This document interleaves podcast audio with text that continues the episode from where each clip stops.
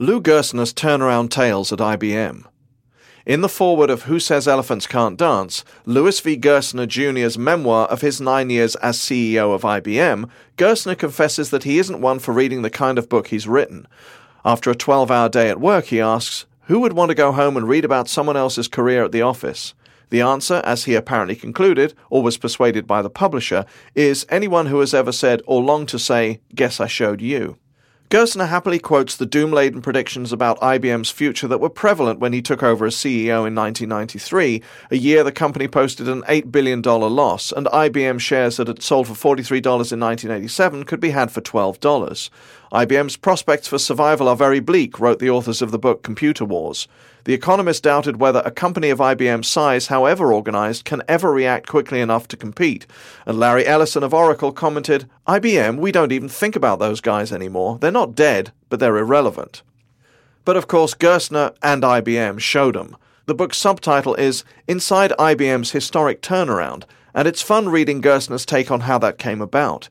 He declined the job when it was first offered, he says, because he felt he didn't have the technical know how to handle it. But it turned out that his most important decisions weren't based on technology, but on his past experiences as an IBM customer.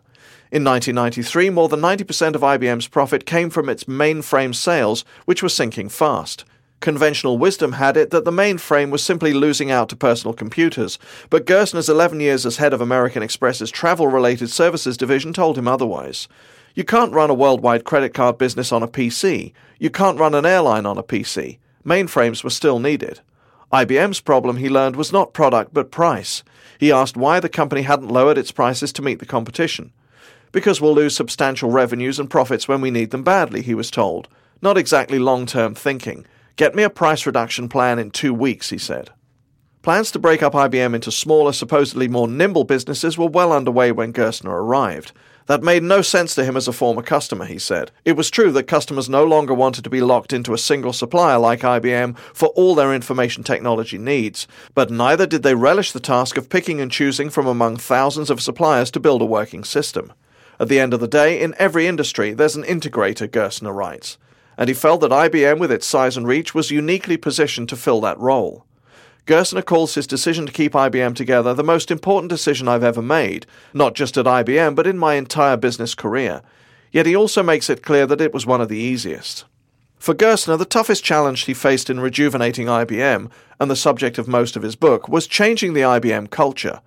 Culture isn't just one aspect of the game, he writes, it is the game. What does the culture reward and punish? Individual achievement or team play, risk taking or consensus building? When he arrived, he found a company totally focused on its internal rules and conflicts. Units competed with each other, hid things from each other. Huge staff spent countless hours debating and managing transfer pricing terms between IBM units instead of facilitating a seamless transfer of products to its customers. He found he was presiding over a worldwide collection of powerful fiefdoms, each one jealously guarding its own privileges and prerogatives. He discovered that European employees weren't receiving his emails because the head of IBM Europe was intercepting them. The exec had deemed the messages inappropriate for his employees. Gerstner summoned the exec to Armonk to inform him that those employees he presumed to protect didn't belong to him, but to IBM. Gerstner found a company that was operating as if IBM still ruled the computer world and he'd had personal experience with what that could mean to customers.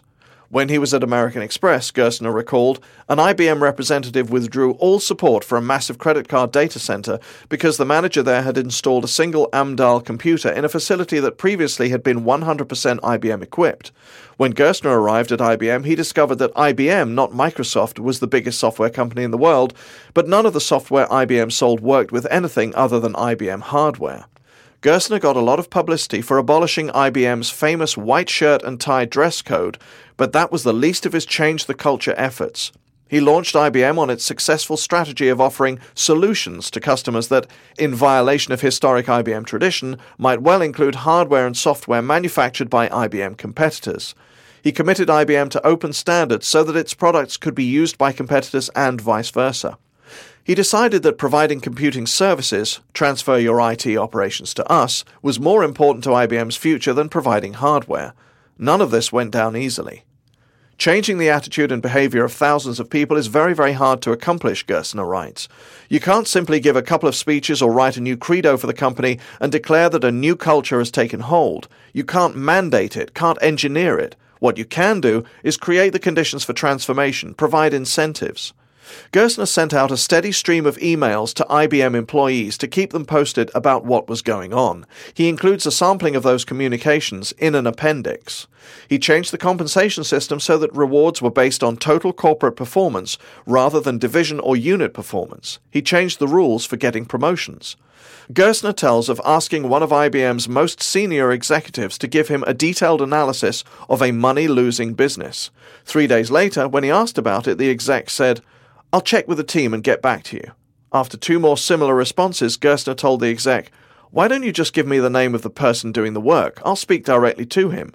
He explains that senior executives at IBM were expected to preside, to review. They didn't do the work. Of course, he changed that too. Gerstner, who stepped down as CEO in March and retires as chairman of the board in January, says he was lucky at IBM because, despite its insular culture, the place was rich with creative talent that only needed to be set loose.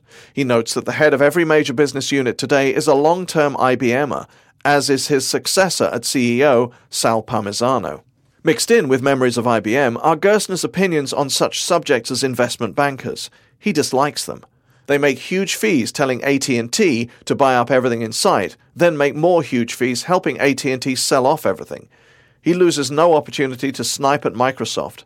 He relates how Bill Gates wasn't happy when an IBM security guard failed to recognize him and gave him the wrong identity badge. There are critics who say that IBM's turnaround isn't as terrific as Gerstner would have you think, even though last year's profits were $8 billion, because revenue was boosted by a controversial switch in the IBM pension plan, and the stock price was inflated by a major buyback effort, neither of which is mentioned in the book.